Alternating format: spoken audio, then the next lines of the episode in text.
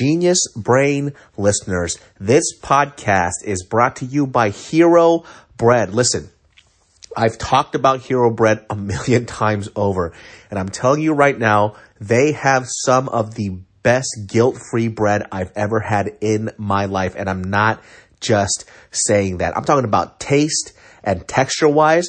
You just can't beat it. Hero Bread has 0 to 1 grams of net carbs, 0 grams sugar, and is high in fiber. And guess what? Now it's made with heart-healthy olive oil for an added boost of healthy fats as well. I'm telling you right now, I made a BLT with this, and it was freaking delicious. If I eat bread, this is the bread that I'm eating. You guys have to get this. I'm not just saying it. It's so freaking good. You could do whatever you want with this type of stuff. I mean, they even have burger breads, right? So if you want to make a fire ass burger, they got like tortillas too for their, if you eat breakfast burritos as much as I do, dude, money. It's so freaking good. It's hard to say which one my favorite stuff is, just because like, if I'm going to make a wrap or I'm going to do any type of sandwich of any sort, I'm going to use Hero Bread because I get to eat without all the guilt, and it's literally my favorite. So Genius Brain listeners, do not miss out on this. Make sure you get Hero Bread. You will not regret it. Hero Bread is offering 10% off your order for their new recipe. Go to hero.co and use code GENIUS10 at checkout. That's GENIUS10 at hero.co. You know, it put another thought in me. I've been going back to church. Every weekend? Every weekend. No, every Sunday. Crazy. Because you know my story. Yeah. But I think going back to my home church and, because I was hurt so bad by it, right? But then there's just it's just people, you know, and this is their families and this is their community. And it made me realize, oh, this is what I'm missing out on because I left here. In 5, 4, 3, oh God, 2, God damn it, 1. What's up, everybody? Welcome to another episode of the Genius Brain Podcast. We are back in the studio. We have Ed Park, VP, here once again. What's up? Yes, we haven't shot one since before New Year's. Yeah, it was like November or something. And you were in Seattle? I did. Cold ass Seattle. Holy shit, I flew in during the ice storm. So we were the last flight to come in. Getting there was a fucking bitch too, by the way, because that week before Christmas, there was a snowstorm first. And so we couldn't get on a flight on Tuesday. So we had to go out on a Thursday morning. But then all the flights from Burbank, LAX, and Ontario, I guess, down south is all booked. And they told us the only flights out were in fucking... Where the hell is Coachella at again? Palm Springs. Palm Springs, Jesus Christ. We fucking drove 3.5 hours to Palm Springs to catch a flight back to Seattle. We're going home for the holidays, goddammit. That's crazy, dude. We did it. And the flight was also delayed 3 hours. That's the same time around the whole Southwest debacle, right? Yes. Dude, that shit was nuts. So for me, I drove back for Christmas instead because my mom wanted to give me a bunch of banchan. Yeah, yeah. So banchan is you can't carry that on. Yeah. I'll get flagged so bad. Yeah. They're like, what does it smell? What the fuck is that smell? It smells like a bomb. A bomb of flavor. Yeah. And she wanted to give me a bunch of banchan, so it was me, my brother, and Mariel. We decided to drive down, and then a bunch of my friends were like, oh, yeah, I'm just going to fly this way faster. Yeah. They got stuck in Sacramento till the 31st of December. Oh, my God. Yeah, because all their Southwest flights were canceled. Yeah. And they got the refund, but then they didn't want to spend money on another ticket, so they just stayed back further. For us, we just had an hour delay on traffic because I decided to take the 99 instead of the 5. People who took the 5, so if you guys are not from California, if you go from Los Angeles to the Bay Area, you could either take the Pacific Coast for the scenic route, which adds 3 or 4 hours. Yeah. Fucking dumb. And then you could take the 5, which is a straight shot for 300 miles, and then you switch over to the 99. For us, we decided to take the 99 instead because I had a feeling the 5 was going to be super busy. And then all my friends who went on the 5, they got home 3 or 4 hours later. Good God. Yeah. That sucked. Because that road trip alone sucks. But if you're on a road trip and stuck in traffic, I can't fucking stand that. And there's no exit. Yeah. So you're just the closest exit on the 5 is 10 miles away from each other every time. Oh, dear. So it's literally the worst. But that Southwest flight fucked everybody over. And they said it was a huge debacle. Well, we took Alaska, and it was, like I said, the last one to get into Seattle before they closed all the runways because there was an ice storm came after. So when we landed, that was the roughest landing of my life. I realized I was grabbing the armrest super tight. Because it was snowing so much, right? Yeah, and the tarmac had frozen over. Oh, fuck that. Yeah. But the thing is, we land, right? We land at midnight. Because of the ice and all the other planes couldn't leave their fucking terminals, we were stuck on the tarmac for another 2.5 hours. Get the fuck out of here. It fucking sucked. And they turned off all the air. Yeah. And we're just sitting there, and thank God I just fell asleep, but I woke up sweating. Yeah, it sucked ass. I don't understand why they can't turn on the fucking air conditioner on the tarmac. Yeah, so we land at 2:30 in the morning, right? The rental cars fucking close at 1 a.m. Oh my God! So Dan and I are just fucking sitting at the rental car stations. Just nobody's there, nothing. So. We call it a holiday Christmas movie, dude. We're going to get home, I swear. We had to call an Uber to take us to a Motel 6 so we could just spend the night there. Oh, my God. It must have smelled like fucking semen and fucking shame. It was pretty crusty, But, and the next morning we leave, holy shit, everything is covered in like an inch of ice. Everything. And then all the videos went viral of people slipping and sliding in Seattle. And that's literally what it was like. It was just... I've never seen it like that before. That's so interesting because I didn't realize how everybody else got fucked too. What was the reason for this crazy weather? Because if you're in Los Angeles, I know everybody makes this joke. It's like, oh, they finally get fucking rain and they freak out. No, this was unreal. It was a shit ton of rain. And it's not El Nino season either, right? Yeah. So for people out there who get like consistent rain, like if you're in Houston, you're like, oh, whatever.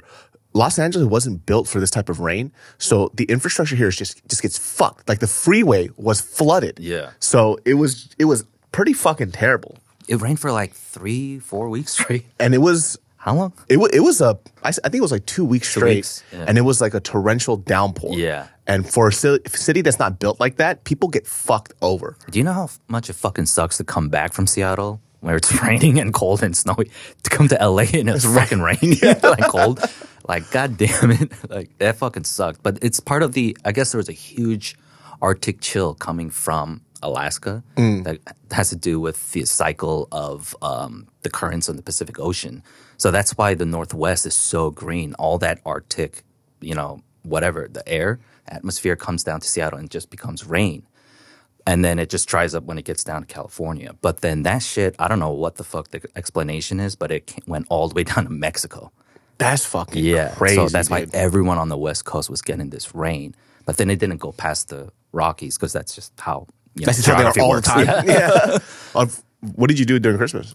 Dude, so I went to church, right? It's the first time I went back to my home church in like 8 years. Which was the big mega church? It's not a mega church, but it's a big Korean church, right? Yeah. So our main sanctuary is like a dome, kind of, I guess. Oh, shit. It's big. It fits like 1,000+ people. Oh, that's a big Korean church. Yeah. Shit. So it's the first Korean church in Washington State. And last year was their 50th anniversary. So that's pretty old for a Korean-American church, And so I get there like 10, 15 minutes late. And so there's no seats in the back, obviously, right? And I'm like, fuck, I guess I'm just going to chill out in the lobby. And then the usher's like, oh, come here. I'll catch you a seat. And then I was like, all right, I'll follow him. But little did I know, it was at the way fucking front. I hate that shit. Dude. All the way in the front. And then I haven't been to this church in a long time. I just forgot how big it was. You know how lonely that walk is when you're walking by yourself? The walk of shame. The walk of Christian shame. Oh, my gosh. So... yeah, that was weird. But, it put another thought in me. I've been going back to church. Every weekend? Every weekend. Now, every Sunday. Crazy. Because my story. Yeah. But I think going back to my home church and, because I was hurt so bad by it, right? But then there was just like, it's just people, and this is their families and this is their community. And it made me realize, oh, this is what I'm missing out on because I left here. And... it put something in me like, hey, let me just try to find this again in LA, And I went to Citizens. It used to be called Sovereign Grace. Oh, that's right. Yeah. They used to call it Sobering Grace, actually, because everybody was fucking dog on Saturday. You show up to church, Sobering Grace. You know what's so funny about Korean churches in LA, and this is the one thing that I found out, because Okay, yeah. So I went to a bunch of Korean churches in Sacramento, right? Yeah. But when you're in a small town, like your church has also a small town vibes too. Yeah. And typically, what I found from a lot of small town vibe churches, they don't deal with as much bullshit as like mega city churches, right? Because I don't know what it is, but the faith seems to be stronger in smaller churches than it is in some of these bigger. So when I first came to LA, I went to I'm not gonna say their names, but I went to a couple of Korean churches, and everybody was blasted the next day because they would go out in K-Town, get fucking drunk, smoke, do whatever the fuck they want. But on Sunday, they would come through and they're all hungover. Yeah. I'm like, yo, what the fuck is going on here? Like, I've never experienced that until I came to the churches in LA, which is a very, very interesting experience because like you would see people just trying to, motherfucker, I know you ain't praying. You are so fucking hungover. Like, I'm like looking at these guys like, damn, their faith is really strong. Like, you've been praying super hard for 15 minutes. Wow, this is crazy. And I just see them just go, oh my God, you guys are drunk, dude.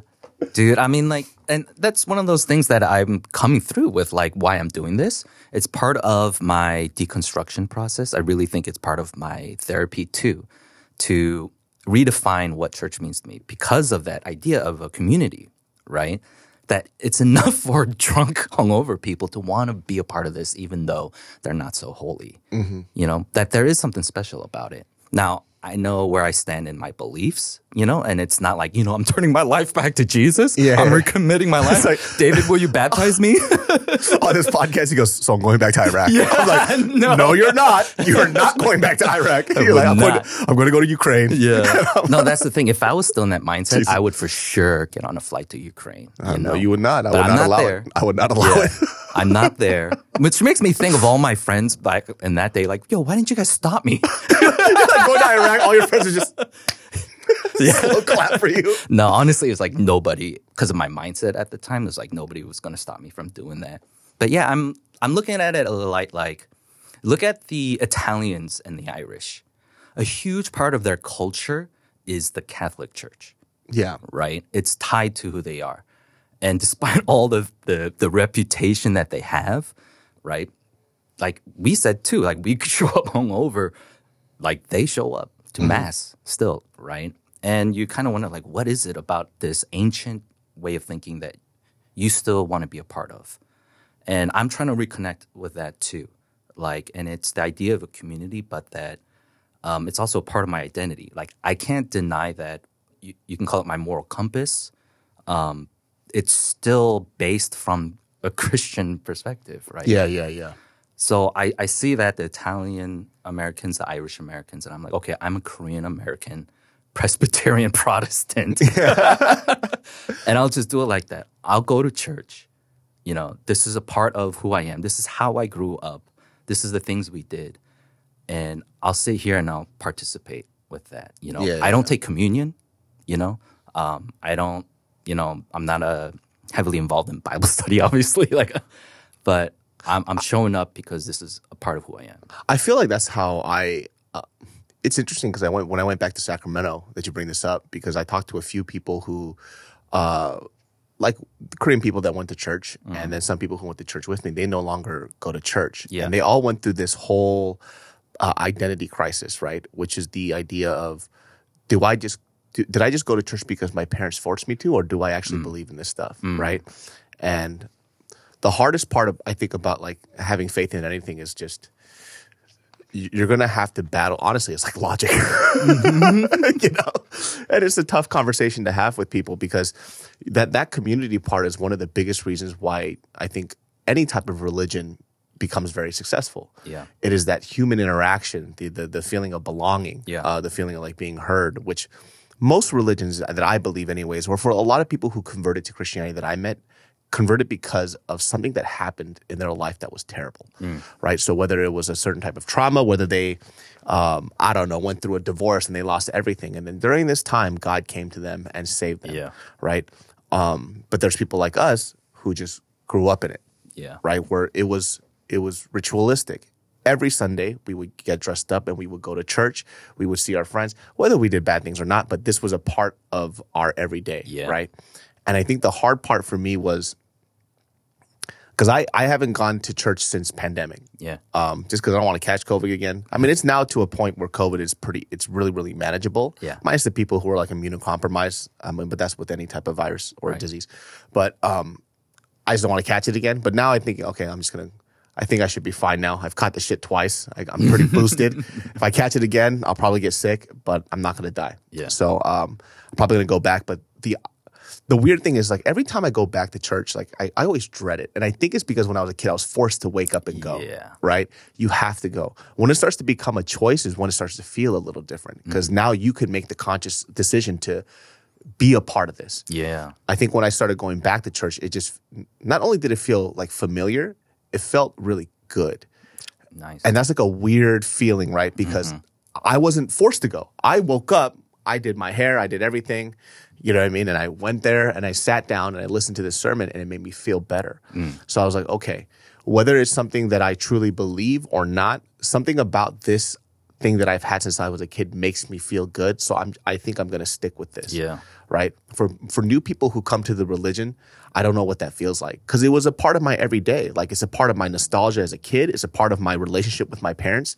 Right. If I give up this religion, I give up more than just the religion. I give up a huge part of my, not just my identity, but of my comfort. Yeah. Right? And how I participate. I'm not doing small group. I'm not doing any of that stuff. I'm going there for the sermon, the good word, and it makes me feel good, and then I walk out. Yeah. You know, yeah, but the way we grew up, remember how they used to judge people who do that? Oh, yeah, for sure. Oh, you lukewarm? Right? I spit you out. That's right. Lukewarm Christian. I forgot. Bro, I've been called that so much my whole life. Yeah. It's like, no lukewarm Christian. Yeah. No. It's like, oh, you're either hot for God or you're cold. Yeah. You can't be lukewarm, you know? Yeah, dude. I forgot about that shit. Oh, God. But, you know, trauma. But I guess because we're older now and we realize not everything is so black and white, that I can be okay and ride in that gray area.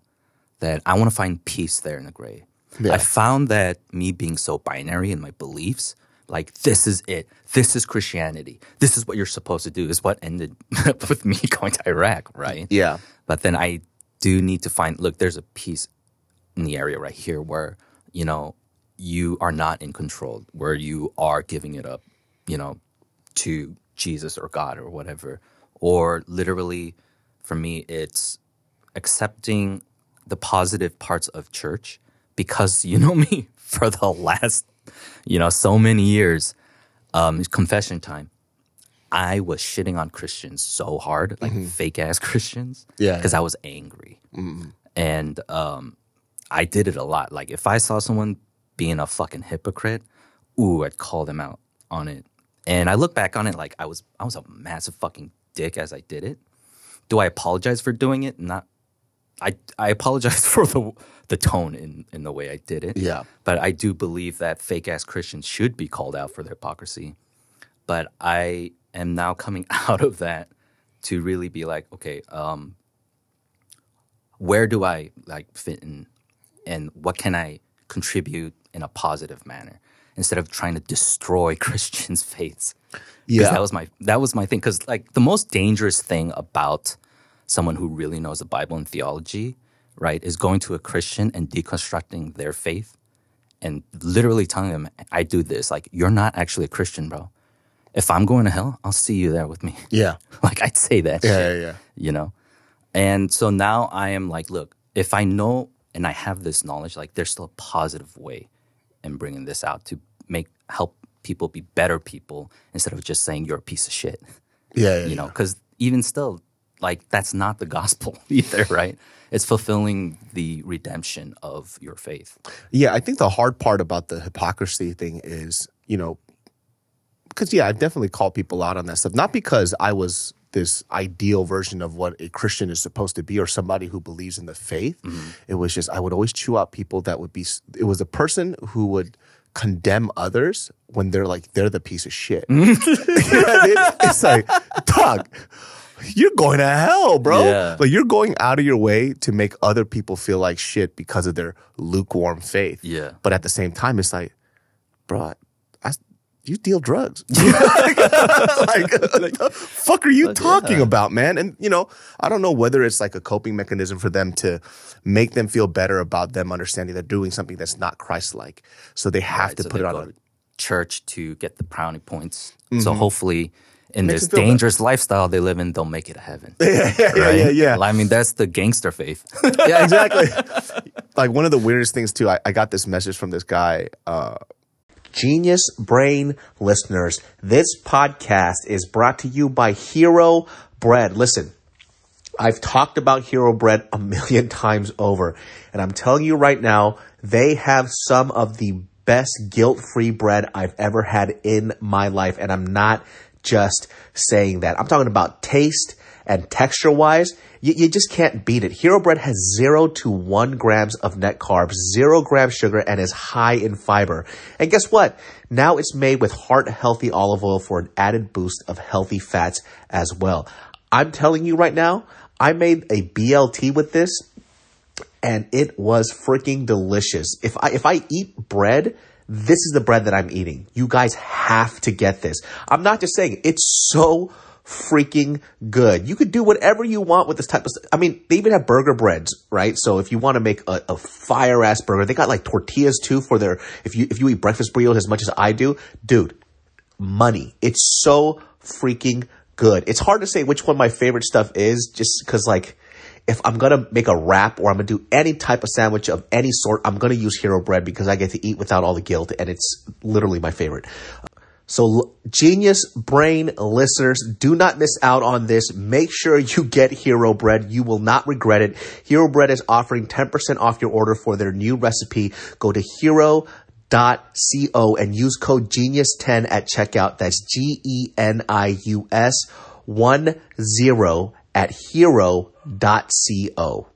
Hey all, it's David So, and if you want to listen to Genius Brain without ads, now you can. Just go to geniusbrain.supercast.com or click the link in the episode description and you can get a 1-week preview of the ad-free version for free. You'll get ad-free listening to the show. You can listen on almost any podcasting app, and you'll be supporting my show too. That's geniusbrain.supercast.com. Thanks. And I don't know if it's necessarily, I think it was just because of it's not the Christian faith part, but he did go to my church, right? And this was a guy that he grew up in a nicer area, right? And there was these dudes that were like fake gangpes, like, you know, fake gangsters, right? Yeah. I grew up in a not so nice area. I was never a gangster. I've said this multiple times on the podcast, and most of the stories that I tell is like people that I grew up around that were older, right? Because I wasn't really involved in that stuff. I was just in the periphery. Right? This podcast is brought to you by Secret Society. If you guys don't know, this is a premium fashion basics line that I started with a few friends of mine 5 years ago, and we're going strong. So if you guys don't know about Secret Society, let me fill you in. Now, in a world where everybody and their mom is selling clothes, we are not the same. So when you guys buy clothes, you guys know that typically you'll have two options. Fast fashion is cheap, looks cheap, feels cheap, same cut, same crap stitching, and you know it's going to fall apart after a few washes. I hate it. Or you can go to high-end fashion. You pay an arm and a leg, up to $200 to $300 for a piece, but you buy it for the namesake. And on top of that, there's a lot of those high-end brands that just use blanks with their logo slapped on it, and you don't know, but you still pay $300 for it. We are not fast fashion, and we are not these other high-end brands. A lot of pieces, if not of majority ours, are cut and sew, garment dyed, and hand-selected fabrics, and every piece from old to new, from previous lines, goes with everything else that we have. So premium fashion basics are not easy to make, but we fill in that gap between the two options that clothing offers. The new Element collection has been restocked, so check it out at secretsociety.com. That's www.secretsociety.com. And so, but being in the periphery of people who like literally have like killed and murdered people, it's, you kind of absorb some of that stuff, right? To a certain extent. Yeah. And so there are these dudes at church who I know what area they grew up in, very nice, right? And they had their version of what it was to be tough, right? Mm-hmm. And then there was my shitty fucking area where these guys would eat these motherfuckers alive. Posers. Exactly. Fucking posers. Posers. And so this guy, I remember one time at church, like, I'm, you know, my dad's like a leader in the church. And, you know, he took it upon himself to always punk the younger Korean kids, which it was a rite of passage for a lot. But this guy was really excessive with it, right? To the point where it was like a power thing. Yeah. And I just remember one time because I was bigger. I was this size when I was 14. And so he was trying to punk me, and I was just kind of playing nice. And then, you know, church ended. I just remember I walked up to him and I shoved him against like these like curtains that separate the sanctuary. I was like, if you ever fucking touch me, I'll fucking murder you, dude. Yeah. And I'm like, this is church and my dad's like a leader in here, but I swear to God, if I meet you else, I'll fucking murder you. And so I remember this guy would always try to bully me, and I just got sick of it because he also knows, like, he and I grew up very differently. Yeah. And I think he enjoyed being able to do that to me at church because nothing was going to happen to him. But I was like, dude, when church ends, I'll fucking kill you, dude. Like, I'll literally find like some of my older like homies and they'll fucking murder you. Yeah. Like, don't touch me. And it got to that point, but lo and behold, years ago I'm on YouTube and he messages me out of nowhere. He goes, yo man, I just want to let you know I'm super proud of you, blah blah blah blah. I just want to like reach out to you and say, hey, can you do like videos like on the subject of like bullying people? I'm like, bro, I'm not even fucking making this about. I gotta find this on Facebook. I don't use Facebook anymore, but he DM'd me that shit on Facebook. And that triggered me super fucking hard. Yeah. And I just wrote back to him. I was like, hey, you fucking hypocrite. I was like, if it's something that you're so passionate about because you feel guilty for the way you treated people at church, then you do your own fucking video. Don't put that shit on me. And also, we're not friends. So don't fucking hit me up asking me about this shit without, number one, you should probably apologize to me. Yeah. Right? Because I was like, you remember when I had to check you fucking hard as a 14-year-old and you're like this 18-year-old kid, right? Yeah. Like this little kid fucking punked you. So it's like, if you wanted to do that, you should do it yourself. And that was that type of hypocrisy I hated. It's like, do you think that all the shit that you did just erases? Yeah. Like it doesn't just disappear, you know? So that was the type of Christian that I hated a lot. It's just, I don't know what it is. Maybe it's like them trying to like gaslight you and say, oh, I never did that. You know? It's like, no, I specifically remember you did. But I that's the part of the faith I think a lot of people hate, right? Yeah. And I think those people are the ones that do the most damage. Like, you could participate in this faith and try to better yourself every day.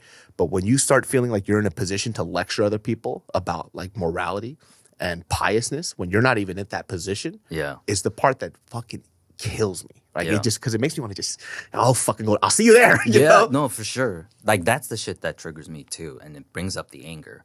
Like, I had a lot of thought about, I'm going to say not thoughts as much as it's ruminations about my past and how to rectify the hurt and the pain. But like massively, it was about hypocrisy. And I was always fighting it with my words. Oh my God. So when the George Floyd stuff and the BLM stuff was going down in 2020. Like, everyone's talking about it on social media. This one girl, she's Korean. Man, she wrote all these things about how she's a minority, so she knows, but the Bible's appointed Trump to be our president and we should trust him, and that white people aren't racist, cops aren't racist, all these things that people didn't need to hear. Yeah, what's going on with her? Right, and so she was talking about even like affirmative action shit too, where it was like she was dating a wide receiver of the Seattle Seahawks at the time, but he's on the practice squad. Okay, and she's saying he can't make the team and play on Sundays because they put black people above white people. I'm like, hey. Tyler Lockett, DK Metcalf, like, dude.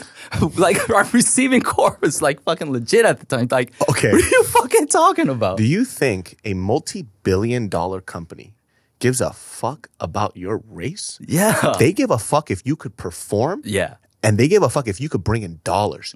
Yeah. Your boyfriend sucks. All right? That's what it means. That's what it fucking means. That's why he's there. It's not because of reverse racism like she's claiming. If there was anybody that could say they don't see color as a sports team, they're just like, does he catch? Yeah. Is he fast? How long can I keep? Let me just put it in perspective for people. When you're in, and I know this only because I know people in the sport.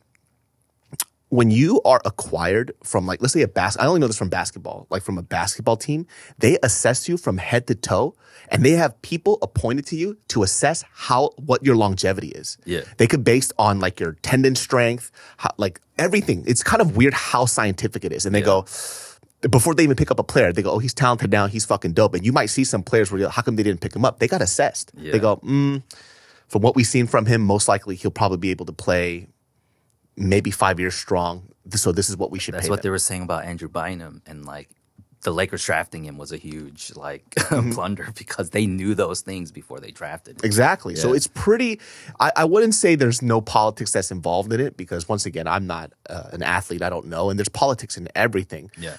But bitch, shut up. Yeah. Like, shut up. Yeah. So it's like, long story short, it was just me going off on her. Mm-hmm. I literally said, you're not a fucking Christian. Yeah. You don't know Jesus. And you're a racist. And by the way, racism is a sin. Yeah. You don't fucking know. Yeah. And I was just saying, like, it's the same thing. If I go to hell, I'll see you there. Yeah. And then do I look back and cringe at what I said? Honestly, no. Am I apologetic too? No. She said some heinous shit. Yeah. And like when people write those type of things, right? It's like, objectively speaking, what is your end goal? What is your mission here, right? It's like, oh, my mission is the truth. Is it though? Is it, or are you trying to project that you think you know what you're talking about when you don't have a goddamn clue? Yeah. Well, the whole weird thing about, during that time of like BLM and, there have been a lot of stuff, obviously, like shady underdealings, all this other stuff, but we'll address that another time. Yeah, as the organization. As the organization, yeah. Right? The weird thing is like the people who had the most opinions about whether it's like Asian or like, let's say black people during BLM was the people who have no black friends. That's blackout. That was the weirdest thing. It's like so on social media, yeah. All so that, you never had a conversation really with like another person like who is a black American. Yeah, never hung out with them, and yeah. If I look at your school yearbook, there was nobody there. So yeah. I had a conversation with the girl. It was a friend of a friend who I don't really know that well, but they're pretty pleasant, right? They're just a little fucking crazy and kooky. Well, they have very harsh stances on a lot of things. A lot of things for them are black and white, right? Yeah. I had a 2-hour conversation with this girl based on her opinions of like just black Americans, right? And what's going on. And I literally asked her this one question. And she was really receptive to this, right? Yeah. And I was like, if I looked in your yearbook, right? And I opened up this yearbook of yours, how many black people are in there? Right. Mm-hmm. And she goes, well, I didn't have a lot of black people. I was like, cool. Have you attended? Do you even have black friends? She goes, yeah, I have one. And then I was like, okay, first of all, you're Korean and that black person is a Koreaboo. Mm-hmm. Like they idolize black, like Korean culture. Yeah. And so their perception already, I was like, let me ask you this. Where did you meet that black friend? Right. They're like, oh, they go to my church. I was like, who are their friends? They're all Korean. And I'm like, okay. Yeah. So they might not be, it doesn't take away from them being a black American themselves, but their perspective is skewed because they want you to like them, right? Now, if I took you to my area, right, and you kicked it with my friends, right, how uncomfortable would that make you feel? I was like, let me just put it like this. If somebody didn't grow up, because she grew up in Korea, if somebody didn't grow up in Korea, right, and they told you this is how Korean people are, they never had a Korean friend, never shared a Korean meal, never nothing else, wouldn't that bother you, right? And I was like, How is it that you're doing the same thing? Mm-hmm. Right. And she goes, okay, I can understand that. Right. And I think that's where a lot of people come from. Right. Where they don't have a perspective. So and I've said this a lot, too, where my perspective based on a lot of people is from my personal interactions with them. Right. So like any culture, too, there's always going to be an outlier or there's going to be a certain amount of people that are going to fuck up your perception of who they are, because a lot of my friends who are Asian. Right. That I don't kick it with were also gang members. Yeah. So. Is my perception of Asian culture based on these people? Yeah, or like all Asians are gangsters. Exactly. Right? Like, no. And that was not just a monolith. Yeah, that was a weird conversation to have, with them. I mean, that attitude is, that jumping the gun attitude. Yeah. To speak before you really know, let's say. We saw it happen this past week. There was tragedy, speaking on, we had our New Year's and then there's Lunar New Year's. Yeah. And if you haven't heard the news, there was a shooting. And then after that, there was another shooting in San Mateo. Both, for real? Yeah, Asians on Asians shooting each other. Or shooting them. Yeah, mass shootings. And in San Mateo, it was an Asian man, like older man who shot up a mushroom farm. What the fuck? Yeah. No more enoki mushrooms and they fucking just went off? Like, what the fuck? Man, what is that about? I have no clue. But the thing that like took over Twitter for a while was all the boneheaded Asian Americans speaking out when they heard the news of the shooting, blaming white supremacy. Yeah. They jumped the gun and blamed white supremacy. And we talked about this too, that vicarious PTSD. Yeah. That you because of, perhaps Atlanta or the past few years of, the Asian hate crimes and such, you couldn't sit and wait and maybe thoughts and prayers for a sec, you know? Yeah. Just that, you know, before the news came out and everyone's just started blaming white supremacy. And that's fucking embarrassing for all of us. Yeah. You know? And so, like, the attitude of us doing that, what do I attribute that to? Narcissism? I don't know. This idea to have to project something and say it out loud before you even know anything about it. Yeah, no, Simalu. But we have... like, it's a thing. It's a Twitter culture. Yeah. But yeah, the shootings, like, I don't know if you want to expand more on that. Yeah, I mean, that was such a weird... I think that was the most, like, disappointing thing, right? Yeah. Because when this happened, and I'm being 100% honest, I wasn't thinking about the ethnicity of the shooter, right? I was like, what the fuck happened? And this is so sad. Yeah. But when you do go on Twitter, and once again, Twitter is a... You shouldn't get your news there. Yeah. Any type of, like, social media app where people can talk freely without any type of consequence whatsoever, then you're going to hear some heinous shit, right? And a lot of people, too, they're going to project their own issues and trauma out, right? But, there was, like, stop Asian hate. Who the fuck was it? Was it white people? Was it black people? And you found out it was like a 72-year-old Asian man. Yeah. Everybody went dead silent. But you didn't even care to see how the victims were, what the outcome was like. It was immediate outrage and trying to find somebody to pin this on, right? Yeah. That didn't look like you, right? But that's like the poison of what social media does, right? Whether you think that you're so much above it or not, if you are on a social media app 24/7, it molds your mind. Yeah. Those opinions that you read, even you could only ignore it for a certain extent, right? And that happens to me a lot too, where I have to step back and be like, okay, I think I'm getting kind of caught up in this bullshit because I've been seeing a lot of stuff. And, but basically what happened was Lunar New Year. So if you guys go to like Alhambra, Monterey Park, the SGV, San Gabriel Valley, it's a heavily, heavily populated Asian area, specifically with Chinese immigrants, Taiwanese immigrants. So Lunar New Year there is a big fucking deal. Yeah. When this happened, I think everybody assumed that it was a shooting that happened at the Lunar New Year festival and that Asian people were targeted because they were celebrating. Right. And that was the immediate jump, right? Which I'll be honest, I thought that too. But did you think it was white supremacy? No. Like, did you think our lives are in the hands of white supremacy? No, but that's like the hot ticket thing, right? It's just white supremacy. Yeah. And, people get caught up with these hot ticket words and they like to use it because they want the thumbs up and the little Twitter likes. Right. So that's what they're going to do it for. Everybody is motivated by this type of shit. There were content creators too. Like, I think this is the weird thing. Like, that shit happened, right? And then people sent me TikToks where people are like, this is what happened in Monterey Park. I'm like, listen to you heartless little fucks. Yeah. Like, the first thing that you think about is, dude, this is going to be hot content. And breaking news. Exactly. And there's these people on their stupid little fucking iPhone mics, hey guys, so Monterey Park is a heavily populated Asian area. And what we're going to do here, this, I'm like, dog. It happened like fucking 20 minutes ago. Yeah. Like, how the fuck are you already doing a TikTok on this? Get a fucking journalism degree, motherfucker. Exactly. And so, but now it's not about whether the information is right. It's who can say it first. And it's these kids who are just, you are becoming fucking heartless human beings. Out in Indiana. Yeah. It's just a weird thing to see, right? And so this gunman came through.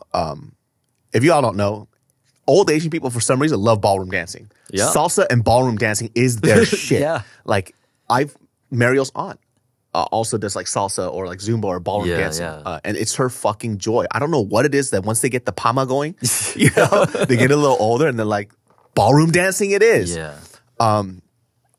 This older Asian man who apparently went to this ballroom. Right. He was a former dancer there. So he goes there and he lights up this place.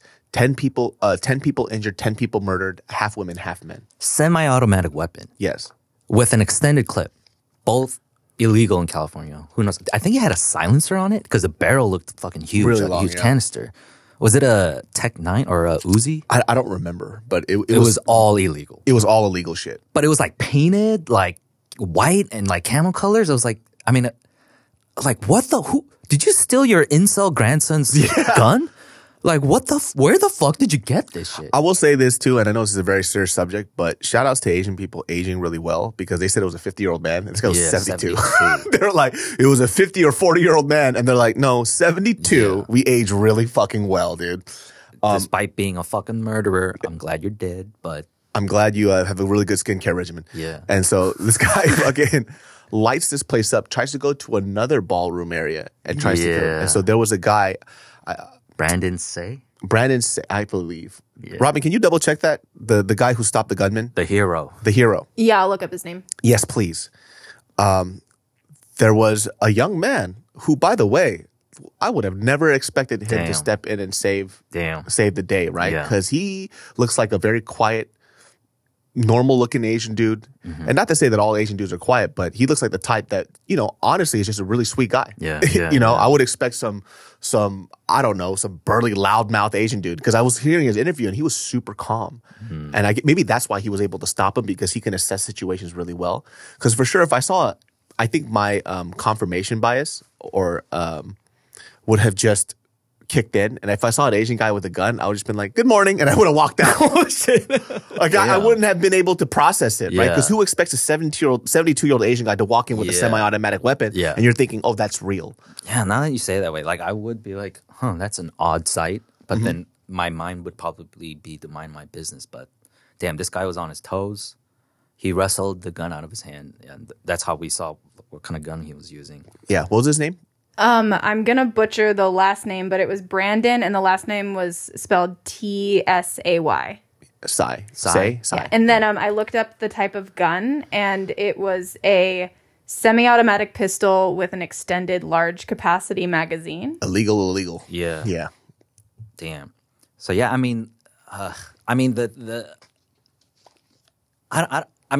because he's a hero. Like, I don't want to take anything away from him, but then...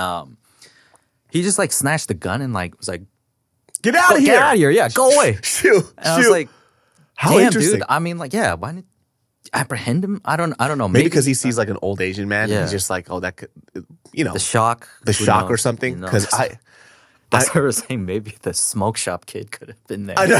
He was like, let me tell you what I would have done. I would have stabbed this guy 76 times. That's when we'll call you. That's when we call you, right? This guy has a fucking gun. Yeah. And he's out to murder people.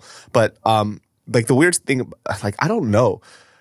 And, you know, I want people to understand this, too. When we talk about these situations, or when anybody talks about this, right, everybody likes to speak with a certain amount of bravado. They go, in this situation, this is what I would have done. Mm-hmm. I can only say that in certain things where I've been in that situation. So when we talked about that kid out in Vegas, because I've been in those situations, I had a pretty clear idea of what I would have done, because I have done it, right, multiple times.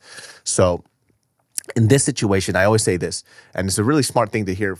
I heard it from somebody else where they say the oddest thing about this is, like, people with the most limited amount of experience always says that they're in a situation with the best version of themselves. Mm. Like, this is what I would have done. Yeah, in your superhero mind. Yeah. I've talked about me having a gun pulled on me, and in my mind, I fucking somersaulted out the way. I got my gun, and I went, pew, pew, pew, pew.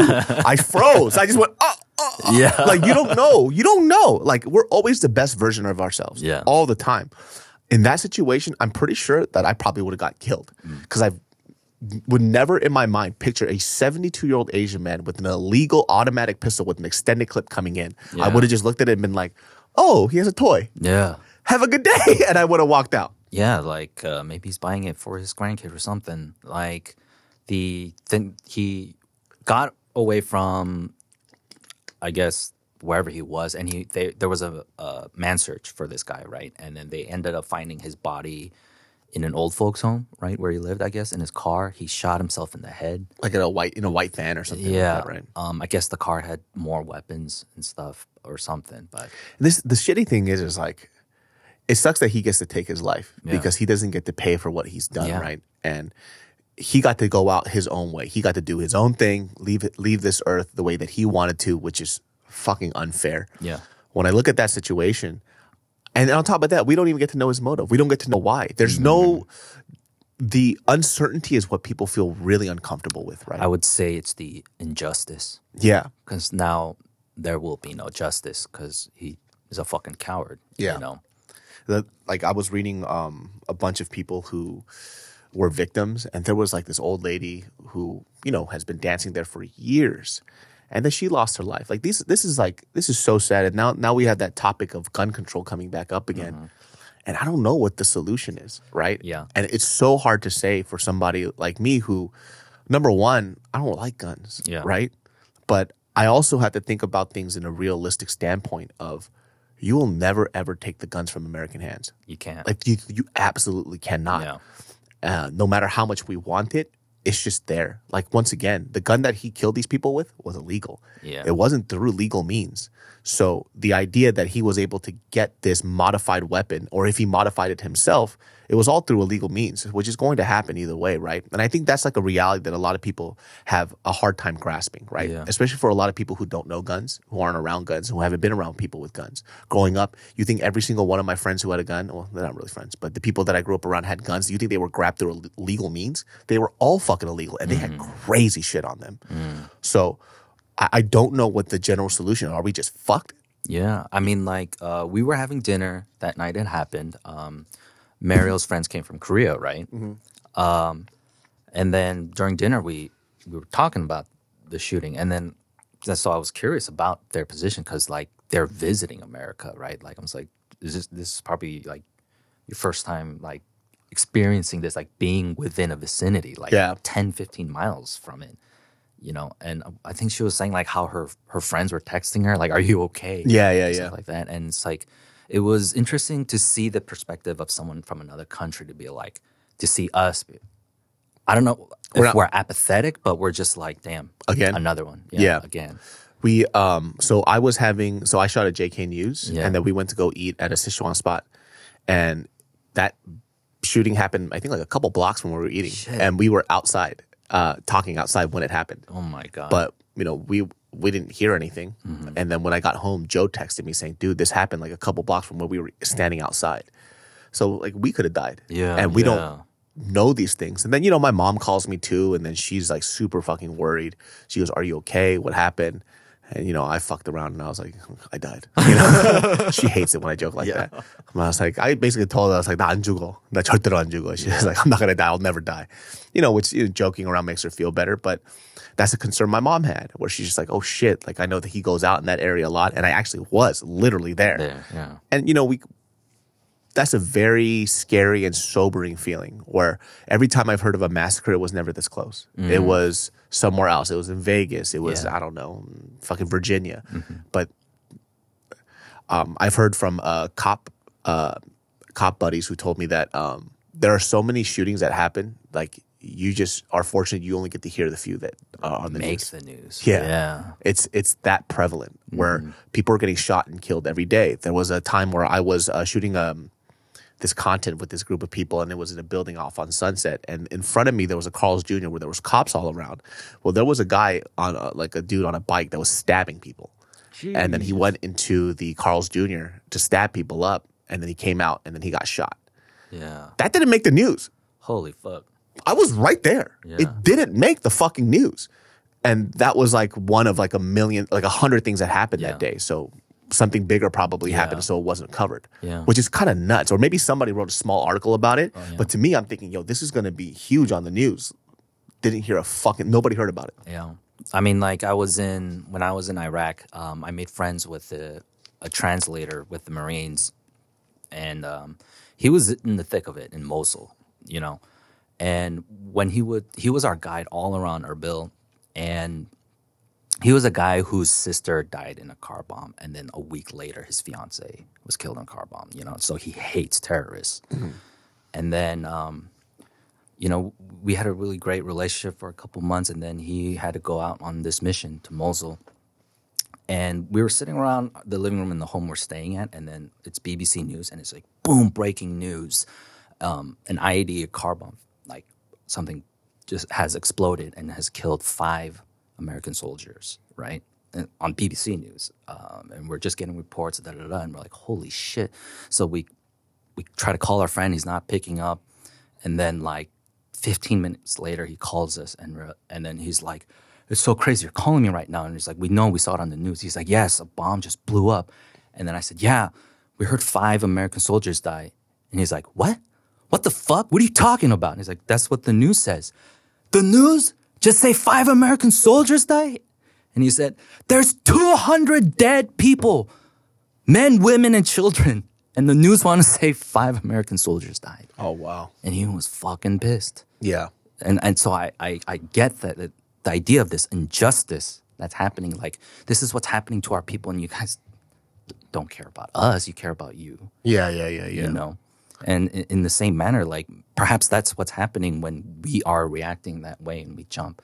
Do we care about what happened to the victims and the families? Or do we care about us? So we blame white supremacy. Yeah. You know what I'm saying? It's such a terrible conversation to have. Like, I don't know. Like, I think it hit home for a lot of, like, our friends who kind of grew up in this area, you know, who grew up in, like, the SGV. Yeah. Like, the way they were affected by it was way different from me. It's home. Right. It's home. This is home. Like, yeah. They've seen this Lunar New Year festival happen every year growing up for them, right? Their friends, their families, everybody celebrates it here.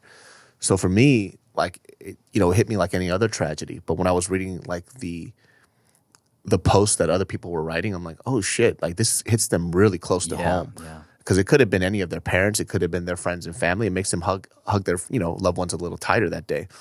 But, man, dude, like, it was weird. I'm not going to lie. It was weird seeing that person being Asian.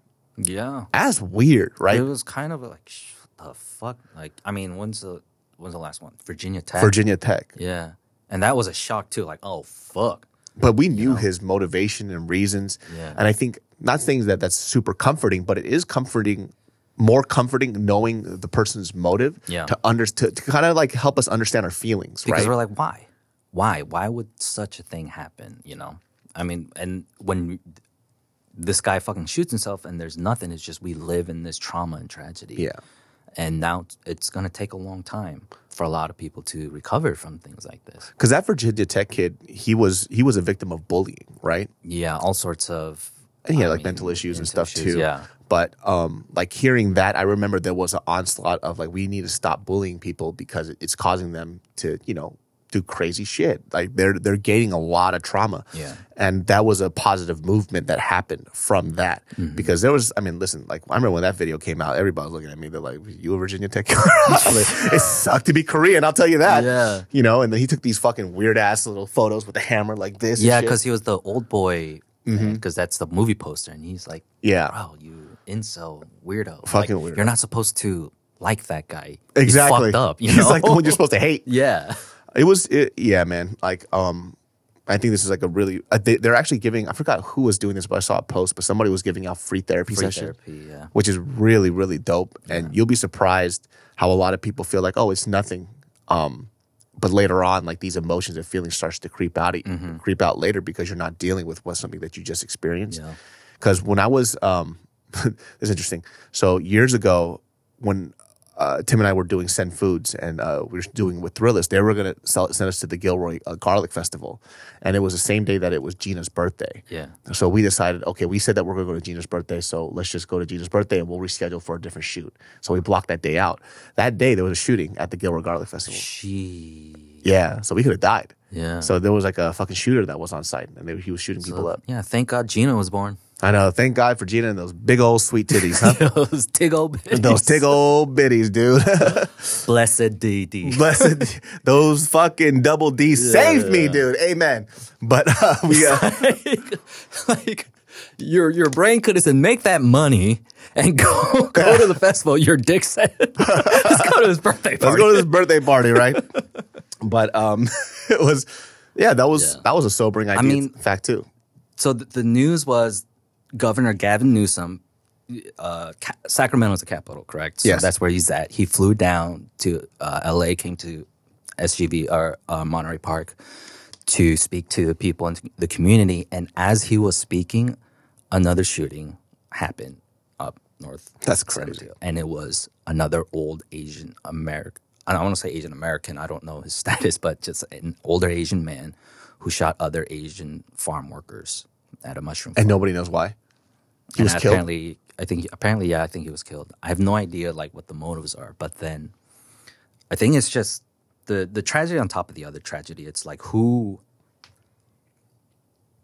I don't know, like, this man up north, it seems like it's not because, oh, he heard a shooting, now I'm going to do my thing. I felt like once it came out, another Asian man did it. He's like, you know what, fuck it, I'm going to do it. That's the feeling I get.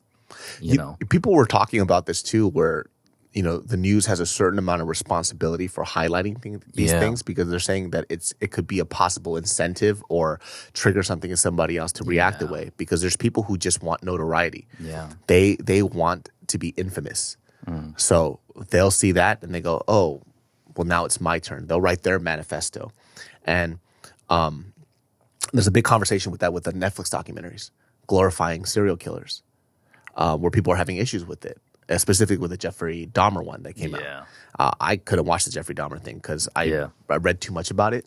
It's like I already read his Wikipedia one day when I was bored. It's like, I don't think I want to watch that happen. That's what happened to me. So I read up about him pretty extensively. Yeah. And then when I was like, cool, I'm going to watch this. I watched it and that made me sick. Yeah. And it's very hard to make me sick watching something, but only because the stuff that I watch is fictitious. Mm, this is real. It happened. It was such an odd thing to see. And especially because I think the part that kind of was very unsettling, and I know this happened in the past, but just hearing about it upset me, was when that young kid, it was the Cambodian kid. This guy got fucking lobotomized. He's butt naked screaming. And then the cops come in and they tell the lady who's like screaming at him, like, look, weird shit's going on across the street.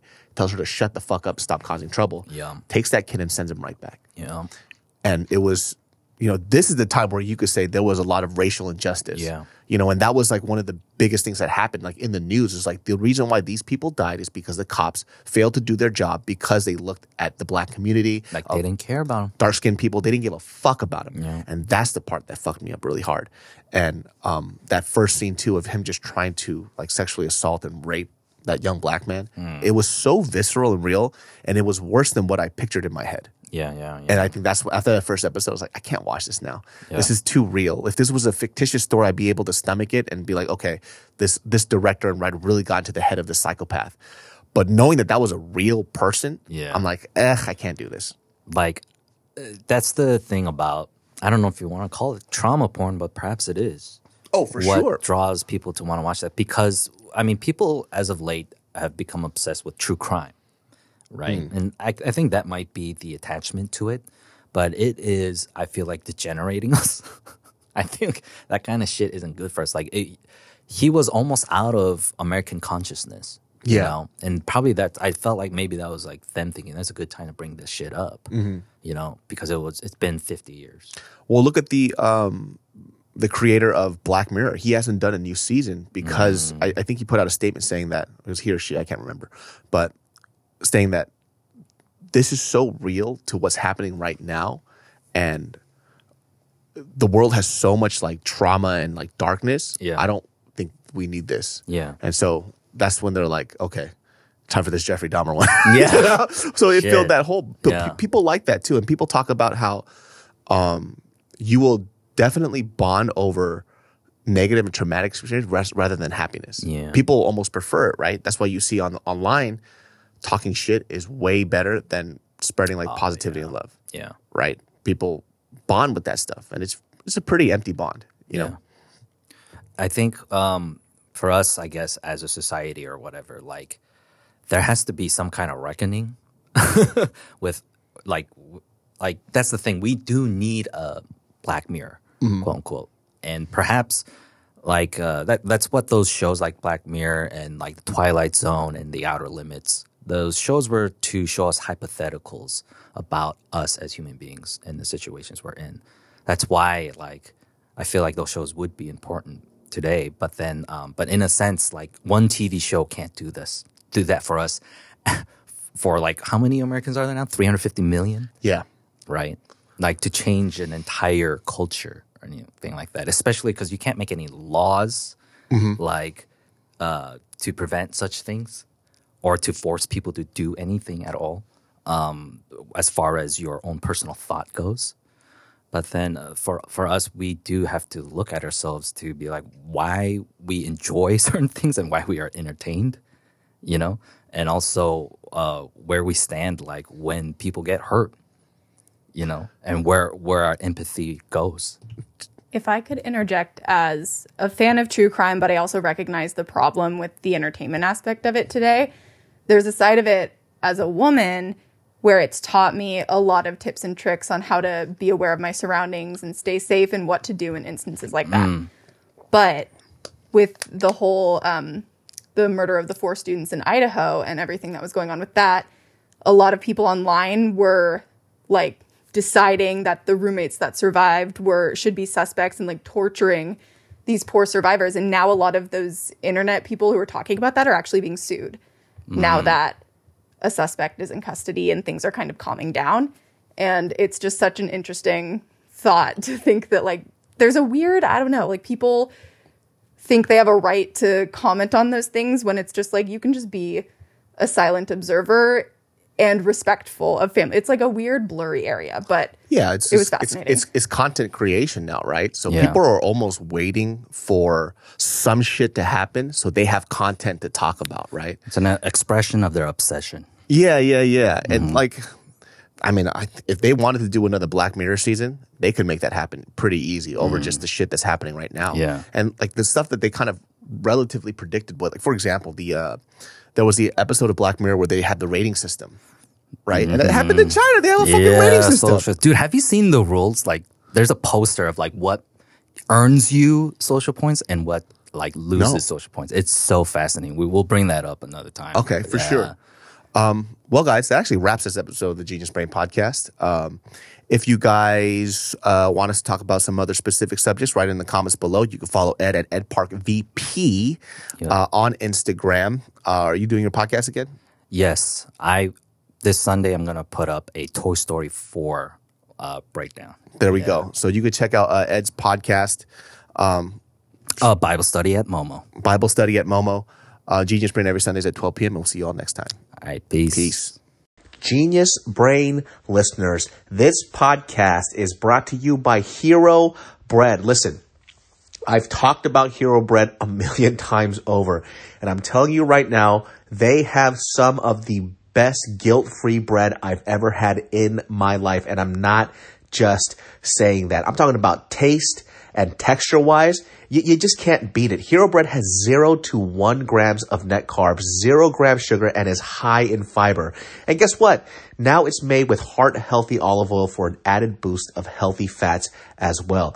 I'm telling you right now, I made a BLT with this, and it was freaking delicious. If I eat bread, this is the bread that I'm eating. You guys have to get this. I'm not just saying it. It's so freaking good. You could do whatever you want with this type of stuff. I mean, they even have burger breads, right? So if you want to make a fire ass burger, they got like tortillas too for their, if you eat breakfast burritos as much as I do, dude, money. It's so freaking good. It's hard to say which one my favorite stuff is, just because like, if I'm going to make a wrap or I'm going to do any type of sandwich of any sort, I'm going to use Hero Bread because I get to eat without all the guilt, and it's literally my favorite.